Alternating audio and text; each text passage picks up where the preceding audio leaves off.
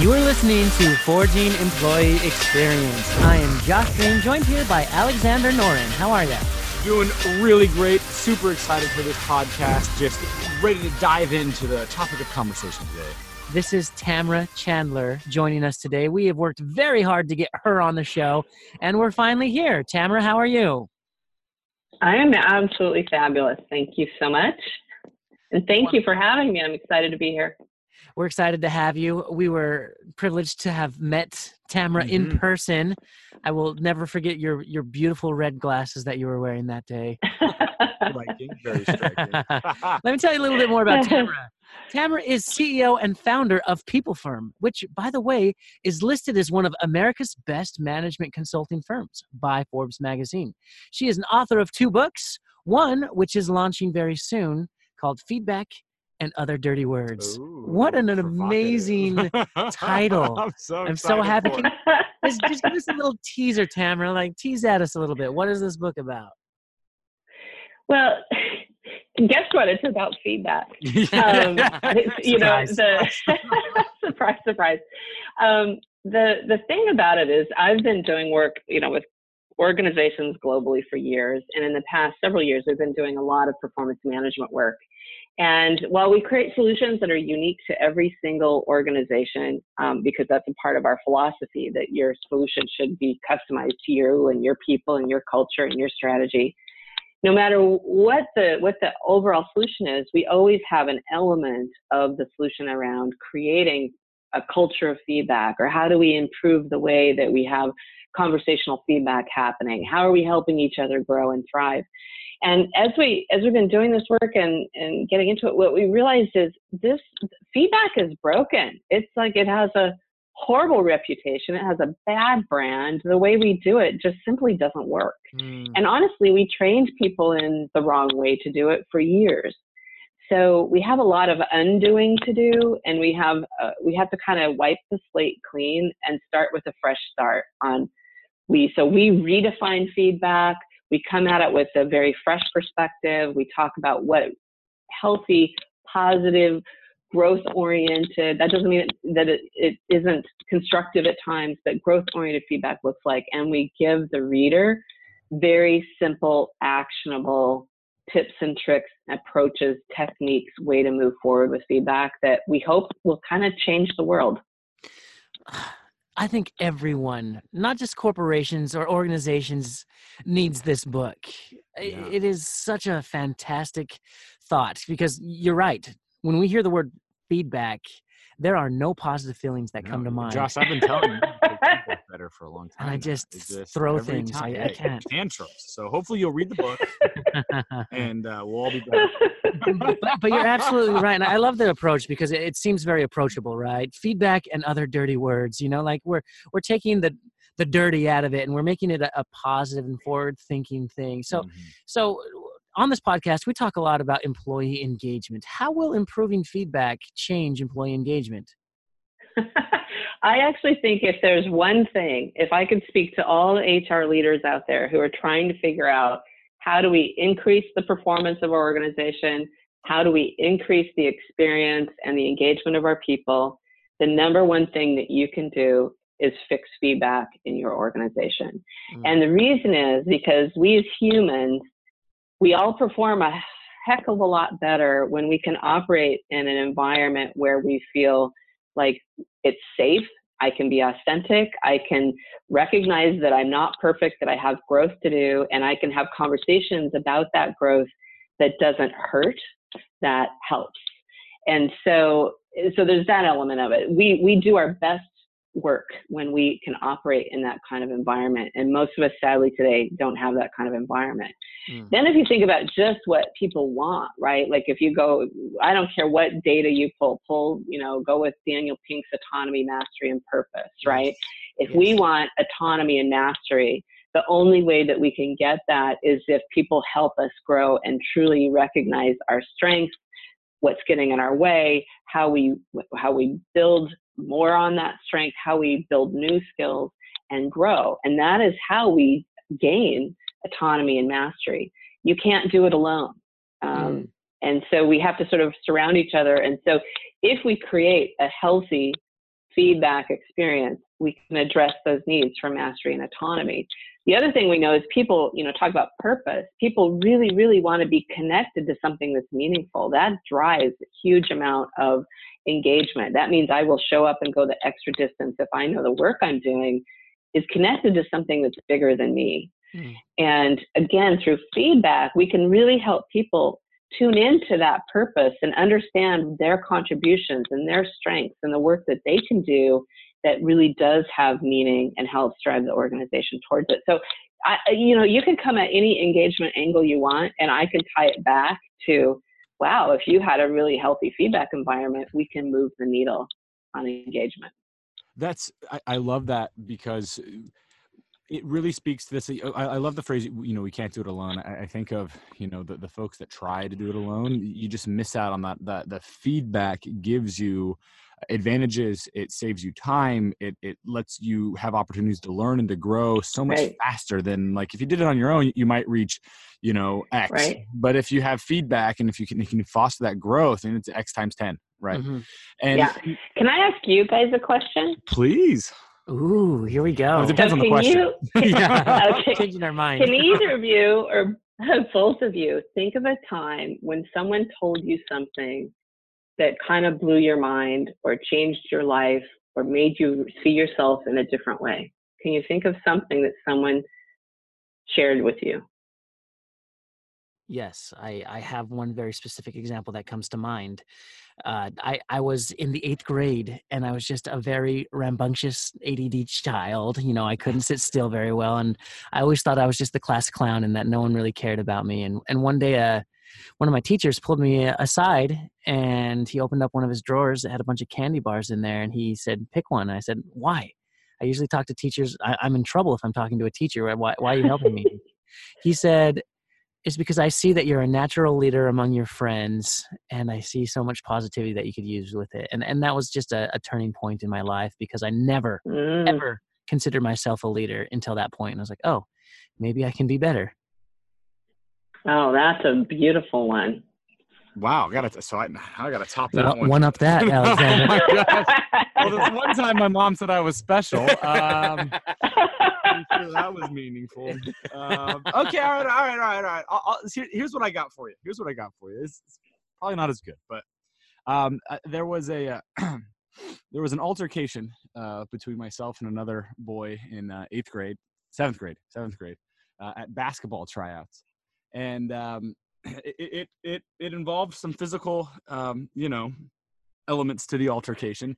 But uh, I, I I made I made a I made a good decision uh, in in the moment that that de-escalated the situation, um, and it, it I, I you know and and I, I as as it turns out I you know I I made it I made a good decision, and it and it made the deci- and made the the confrontation much less uh, intense than it than it would have, you know, escalated to continue on to be.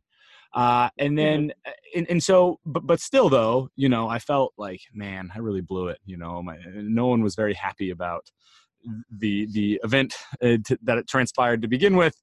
Uh, but then I, I had a, um, I had, it was one of my teachers as well. She, she pulled me aside and said, you know, "Alexander, you're an incredible young man." And I thought from that point forward, you know what, as long as I'm trying to make the right decisions, even though in the, in the overall context, yeah, that, that decision was probably something I could have avoided by making more mature, uh, it, you know, decisions in advance to avoid the conflict altogether. But for a seventh grader, she was saying, you know, you, you did great. All things considered, you did a good job. And I've always tried right. to remember that as an idea of, hey, you know what, as long as we're trying to do the best we can, we're, we're doing good. And th- this set us both right. on a path that brought us together. And here we are. Here in a podcast. We could have been in jail, but yeah, I mean, here with, with you, Tamara. So so I'm just very curious about what your your learning yeah. outcome is here for us. Right. Well, actually, Tamara, we can't let you off the hook. Josh and I have now poured our souls out. Uh, what do you have an example to share? Then we can all dissect each other together. like I do. I have I have several that, you know, as I was writing the book, it really made me ponder. But one that I think is really interesting is, Um, I prior to founding People Firm, I was the I was the sort of had this weird job at Hitachi Consulting. I was sort of the chief people officer, and I was sort of the chief strategy officer. And those two things sort of collided in that I was doing some strategic work and helping us as a smaller consultancy figure out how we were going to have a point of view that was different in the markets and the Deloittes and the Accentures of the world. Um, and and so we, we Marcus, who was working with me at the time, we'd come up with these, what we called eight themes that we thought we should be out forward in the market with to differentiate Hitachi Consulting. And one of those themes at the time I was calling workforce transformation. And it was me having worn my chief people officer hat and seeing how much the world was changing in the way that we think about motivating and growing people, and seeing all the new tools that were starting to come out. This was like two thousand eight, uh, two thousand seven. And, and looking at the demographic shifts that were happening. And I just saw this huge collision of, wow, there's this need to be have strategic consultancy in this world of talent, people, and organization. So one of the themes we put forward was this workforce transformation. And I was just kind of gaga for it, but I hadn't really tuned in. It was just part of the work I was doing. And I had, uh, I had different people working on these eight themes, and I was leading the one on workforce transformation. And I had pulled people in to help me brainstorm what we thought this was going to look like and what our services were going to be. And at the end of a meeting, um, one of my colleagues, who knew me quite well, she just, she literally, she's like throwing her stuff in her bag, you know, packing up. She looks across the table at me and she says, "I haven't seen you this excited about something in years." Mm. And that's all she said. And she walked out the door, and I thought, wow, what did that mean? And then, you know, I thought about it for a week, and then I started thinking more about it. And then I kind of double checked it with other people, and I started going, I think this is telling me something. Mm. And it was really that one little comment that led me to say, you know what, I, I gotta go. I got to go build a consultancy that's going to do this work. And that, most people say, you know what, I'm, uh, you know, I'm going to go read a book or something, do something else. I'm going to start a consultancy. Start taking yoga classes. So great. Uh, so here I am. So you were saying that got you here. Here I am. But you know, here's the thing about each of these things. What they are is they they represent what Laura and I in the book talk about feedback is. Feedback is that sudden, in the moment, very focused, kind of aha, that little bit of wisdom that's handed to you that you can then reflect on. And that reflection is what's important. Like, you guys both took those things in and you reflected on, how does this mean I can show up in the future? What does it mean about me that I've not seen before, right? And it's that little small bit of wisdom that then you you are open enough to, that you take in and you reflect on it, and it can have huge, you know, meaningful ways of changing our lives. And you know, and all the feedback isn't always going to redirect your whole life, but even sometimes something small that's provided in the moment um, can really have a huge impact. And I think we have defined feedback, particularly because of this horrendous process we call the annual review.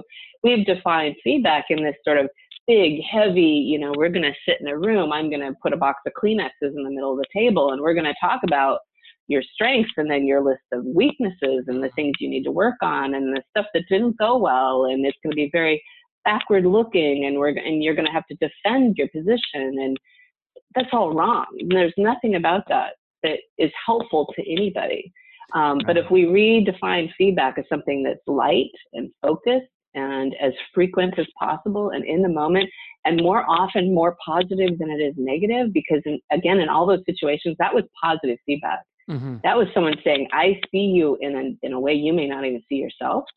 And, and that's what gets people, you talk about engagement, that's what engages people. Oh, I can do that. I can be that thing. I can go that much further. Wow. Yeah. You know, there's a lot of power in that. Uh, yeah, I, I think that is extremely, extremely powerful. And, and so as we're reframing the word feedback here, I, I, I love something that you talked about in our interview with Jason Lawrence. And it was um, where to begin, right? It's like, okay, we're, we're on board. We're, we're here with you. Feedback can be a very positive and very engaging thing. Where do we begin? And, and one thing that you told, it was, it was in the first minute of your interview, you said, it all starts with strategy, uh, clear and compelling strategy. So maybe talk to us a little bit about, if someone's trying to get started today by doing feedback right, what do we do? Mm-hmm. Well, I do, I do think everything starts with strategy. I think both at uh, organizational level, like what is it we're trying to do in the world? and how do we connect people to that? And then also sort of the next tier below that is, what is our people strategy? How are we defining the employee experience that we want to create? Why are we making this a compelling place for people to come, to stay, and to do their best work? And to me, those are both strategy elements, and they have to, you have to do them thoughtfully. I think, unfortunately, people strategy gets sort of a, it's almost by default, or people just say, oh, I read an article that says we should do this now, so let's do that thing. And it's not a thoughtful choice that organizations are making to say, what is, what really is the employee experience that we're going to have? And I think if you if you start there, then you can start to say, okay, well, if we do want to create a, a culture of innovation, if we do want to create a place where people, um, you know, uh, feel okay to fail or to try to stretch themselves, and it's okay if they don't get all the way there, then you have to think about feedback in that lens, right? So how do we learn from that but not penalize? How do we help and not hurt? And mm. so I do think it starts with strategy. Is that? Is I, that what I you... also think, no, go ahead. I, I just wanted to say, like, is this, um, when you're going into organizations and you're consulting with them, is this kind of where you start? So you collect all the information yeah. that you can about the, about the, the company, and then you say, all right, let's build a st- strategy, or let's look at your strategy and and make it better? Yeah. It's a really good question. We we have what we call, we've over the, our birthday is on Sunday, by the way, so we'll be eleven on Sunday. Um, and over, oh, thank you, over our eleven years, um, which is short in some senses, but seems very long in others. Um, we've, we've really gotten very clear about what we call our high performance model. And we talk about the five rings of high performance, which are strategy, culture, structure, people, and work. And then we weave two ribbons through all those rings of leadership and change. And um, so when we go in to work with an organization, we start at that broad level, really regardless of what they've told us their challenge or need is, because we really like to back up and say, help us understand, what is your compelling purpose and vision and strategy? And do your people understand it? And do your leaders speak with one voice? And do, do, do people show up every day and do work that actually supports that because it's clear and they're connected to it? And then, is culture tightly linked in the sense that you have a strong uh, culture that lets that strategy thrive, that lets your people thrive, um, lets your brand thrive, right? And then is your structure supporting it as well? And structure sits in the middle, because we say, is it is it enabling your culture and your strategy, and is it providing great work for your people? Um, and so, you know, we always, I always joke that structure can be used for good or evil. And so is your structure actually helping you achieve what you want to achieve and not getting in the way? And then, you know, in, in the people ring, that's where you get into the engagement and your talent processes, and what are all the mechanisms you're using that are helping grow your people, helping connect them to the work that you're doing, ensuring that they've got the tools that they need to thrive and, and advance within your organization. And then how is the work getting done? How are you collaborating, working together? So we, we always step back and look at all of those, but I always start with strategy because, well, number one, if you look at the data, it is the top driver of performance. So while everyone loves to say culture eats strategy for breakfast, it's the famous quote that isn't necessarily fully known to to attribute it to, um, but uh, you know, I always I I prefer Sean Parr's quote that he says, uh, "Culture is the environment in which your strategy and brand thrives or dies a slow death." I think that those two things need to be very connected, but you have to have a compelling strategy. Mm. Yeah, uh, uh, that's.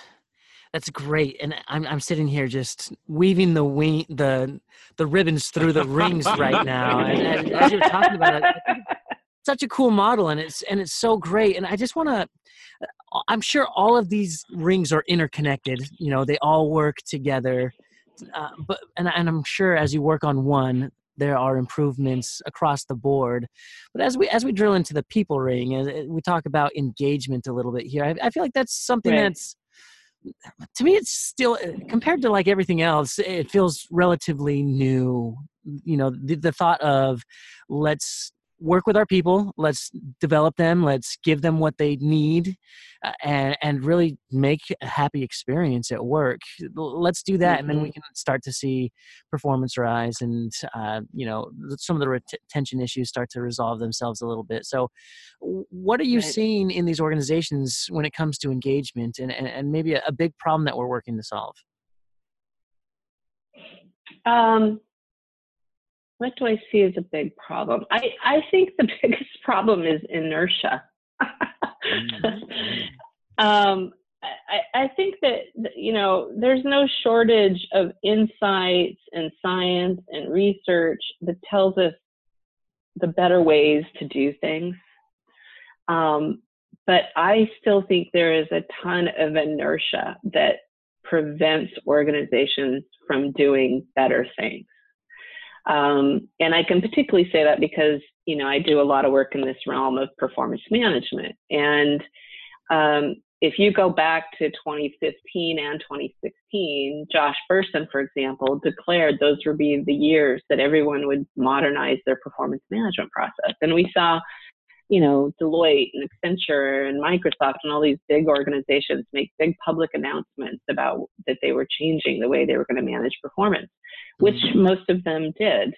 But if you actually dig into the data, uh, and we've, this is one place where we've collected primary data, um, still over seventy percent of organizations haven't done anything significantly different. And, you know, and now it's twenty twenty. So we're five, six years into this, and we are still seeing a huge amount of inertia. Mm. And and what happens in these situations, this is just one situation, right? But what happens is, while we know there's better ways to do this, there's still so much fear of doing something that's different from what we've done for the past fifty years. And um, people are really reluctant to move forward. So you see, you know, newer companies like Google and and and such who just started off with a different model, so it, it's already different.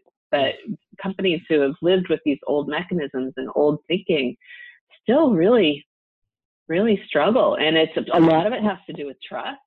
Do I trust our employees to do this right? Do I trust our managers to make the right decisions? Um, you know, do I can I release my control and give more autonomy to the people in the organization to make the right decisions and do the right things? And and I think that continues to get in our way. And, and is that that lack of trust, is that part of the component of, of fear that you discussed, this this almost fear of change? Because I think about the folks that run these large organizations are very smart people, right? I mean, they, they are. Yep. They, they are smart people right. that are very good at what they do. Um, you don't you don't fall into a leadership role at one of these organizations. Right. So, so that being said, what is it that prevents these, these executives that are, that are, like you said, this, uh, suffering from inertia, you know, they just can't break out of how right. things have always been done. Um, if to us that, that makes sense, right. It clicks with us. Yes. You have to, you have to do these things. What, what prevents that clicking for them, do you think? Yeah, I, I think I do think, Alexander, some of it is fear. Some of it is, well, what if we did this and it doesn't work? Or, you know, because there's, there's a lot of pressure to perform to, for shareholders. Right. And, and okay. yeah, there's all of that. And, you know, the natives take over the whatever. I mean, I don't know. I don't know what the fear is, but there's certainly fear. And, and it's interesting to me, you know, like even when I was in a meeting this week with one of my clients and we were talking about more of a social recognition platform, you know, like mm-hmm. the Work Human platform. And right. people said, well, what if someone writes something horrible on there? I was like, are we really not going to do this because we think some rogue employee might write something bad? Mm-hmm. Like, I mean, we tend to fall back to these really exception-based fears. And it's like, we can't, we can't do that. Like I, very, very similarly, we were working with a large healthcare organization and, and we were in our solution design again in performance management. We had, we had a idea that, um, this was a very, very mission-driven organization. And we said, we think everybody on their hang tag, because everybody wore a hang tag, should have just a little statement that is something that is their personal connection to the mission. Um, and again, people were like, well, what if someone put something really horrible on their badge? I was like, do you really think mm-hmm. someone's going to put like something nasty on their badge and walk around with that? Really? And if they are are you going to keep them in your organization? Like, I was like, right, right. Why are we having this conversation, right? But people immediately go to this sort of fear, we can't trust, you know, it, someone's yeah, going to it, do something wrong. It sounds like they're, un- yeah, it sounds like they're underestimating uh, people's ability to, Humans. to be, to, yeah, to be good, right? I mean, I think it's like, right. Because because we do see, right, there, there's always, like you said, there's always the rogue employees that, that are going to do something dumb or whatever the case may be, or negative or hurtful, and and because those people exist. But they're so far yeah. from the majority that it, it right. is silly to think, oh, we can't progress because there might be somebody there out there that be. might do yeah.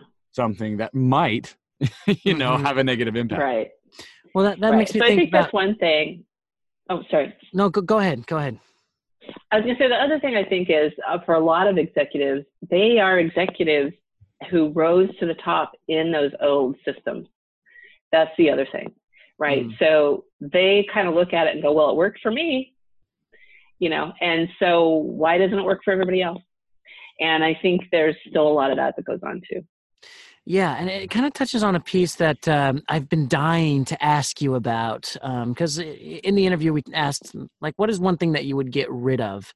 And you being the feedback expert, and this is one of the rare moments that I've actually heard this before, is you said, we have to get rid of anonymous feedback. Anonymous feedback is bad. And, and and I'm like, wow, that's interesting, because there are so many organizations that bank on the idea that, like, employees aren't going to give us real answers, so if we make it anonymous, they'll be a little bit more willing to share with us, and then we can compile that data based on that anonymity. But I, I would love to hear your take on that. I'm so glad that you said that, because when you said one thing you'd get rid of them, I immediately went, anonymous three sixties. My head goes there immediately, because I just think they're I just think they're vile. Um, and, and again, you know, earlier you said, you said these people, you know, you said these leaders are smart people. I agree with you. They're smart people. And I think all the decisions that people have made have w- been with the best intentions, right? I mean, sure. People have put anonymous three sixties in with the best intentions of, hey, we really do want to hear from people. That's really what we're trying to do. But in the end, they become very gamified, very weaponized within a lot of organizations. That does become a platform that an angry employee can lash out. It it doesn't provide, if you're the receiver of anonymous three sixty, because you don't know the context, because you don't know the person, it doesn't help you grow. It usually either just makes you really mad, or, you know, maybe it makes you feel good if it's just sort of, you know, generic positive statement, mm. but it's not in context of something that I can learn from. And so most of the time, I think anonymous three sixties, the people that receive them spend their time trying to figure out who said what. Gosh, mm. I, this statement's interesting. Who said that? I wonder why they said that, you know, yeah. and, and a whole lot of negative energy goes into that, versus if If we had trust and we had built relationships where we could talk to somebody, if somebody put something in that anonymous three sixty that could help me, gosh, I would love to have an environment, a culture that was safe enough for them to pull me aside and say, you know, here's what I've been watching. Uh, here's what I've been noticing, because I've been kind of watching you. And I think that there's an opportunity for you to be so much stronger if you dot, dot, dot. Right. And I just, mm. I just think there that type of feedback is, is so much more valuable than an anonymous three sixty, and all the effort we, you know, the money we spend on them, the effort we put into administering them, distributing them, um, you know, and then where they're really, really bad is when that data gets pumped into a performance management tool set that then we are making pay decisions or bonus decisions on it. Right. Yeah. Uh, that's. Thank you so much for clarifying. That makes so much sense, and I, I am one hundred percent on board. You know, it's sometimes, like like you said, when you're giving feedback, we need a lot of positivity there, more positivity than negativity, so that we can um, feel good and, and grow past it. And it's so easy to get stuck on that one comment, that one thing that that right. one person said. We don't even know who it is, but we're speculating that Sally over there probably said it because she doesn't like me. You know, and, and all of a sudden we just create this right. distrust in, in the workplace. And and this is all thank that, you. This has been amazing, yeah. and, and and we're starting to wrap things up here. But as we um as we begin to close here, I would just like to ask, what, what is something practical that we can have our listeners start doing today if they're hoping to build a better organization and implement better feedback? What, what, what do you say would be a, a good starting point? The absolute best starting point that each of us can do is to start seeking more feedback, and seeking feedback in a very focused way. So I'm, I don't mean walk up to, you know, after this call, uh, you know, Josh, you asked Alexander, like, well, how did, how did, how did I do? Mm. That, that, that's like this, that creates stress in Alexander, because then he's like, what are you looking for? Are you looking for an attaboy? You know, what, what do you want here? Right. But if you said, if you, yeah. Right. But Josh, if you said, hey, Alexander, I tried a new opening technique, what did you think of that? Then he would say, you know, hey, that was great. I thought it was really energetic. Let's try it again. Right. And so then you're learning from something. It's very focused. It's very specific, but you're starting to build a relationship of trust where you can, he knows, you know, you guys can continue to have that conversation. And so the way that we fix this is we build those trusted relationships. And the best way to start is by going out and seeking in a fo- with a focused ask, because we are giving somebody the opportunity to share something with us that helps lower their fear, because it's focused and they know they have permission, and it lowers and it makes it much more likely that we'll take it in because we've asked for it. Mm. That's that's so brilliant. Yeah. So simple. Being and specific on the ask. And, and, and I love that, because it, it helps, you know, it it balances the the responsibility, right? Because the, the feedback is is a, it's a two-way thing. And if I'm expected, if I want to learn from feedback, then I have to kind of take that into my own hands and, and put a little bit of effort instead of just saying, help me. Well, help you with what? Right. You know, and then, and then of course, right, the other side right. of that is managers exactly. and leaders, you know, doing their part as well. So that's awesome. Tamara, thank you so much. It's been a wonderful conversation, Tamara. Uh, what's the best way to keep in touch with you? Well, anybody can email me directly um, at m t c at people firm dot com, and you can come in through our website at w w w dot people firm dot com or LinkedIn with me. Any of those options work. That's great. She's very accessible. Thank you so much for joining us on the show. We look forward to having conversations in the future. Thank you, guys. It was great. Thanks, Tamara.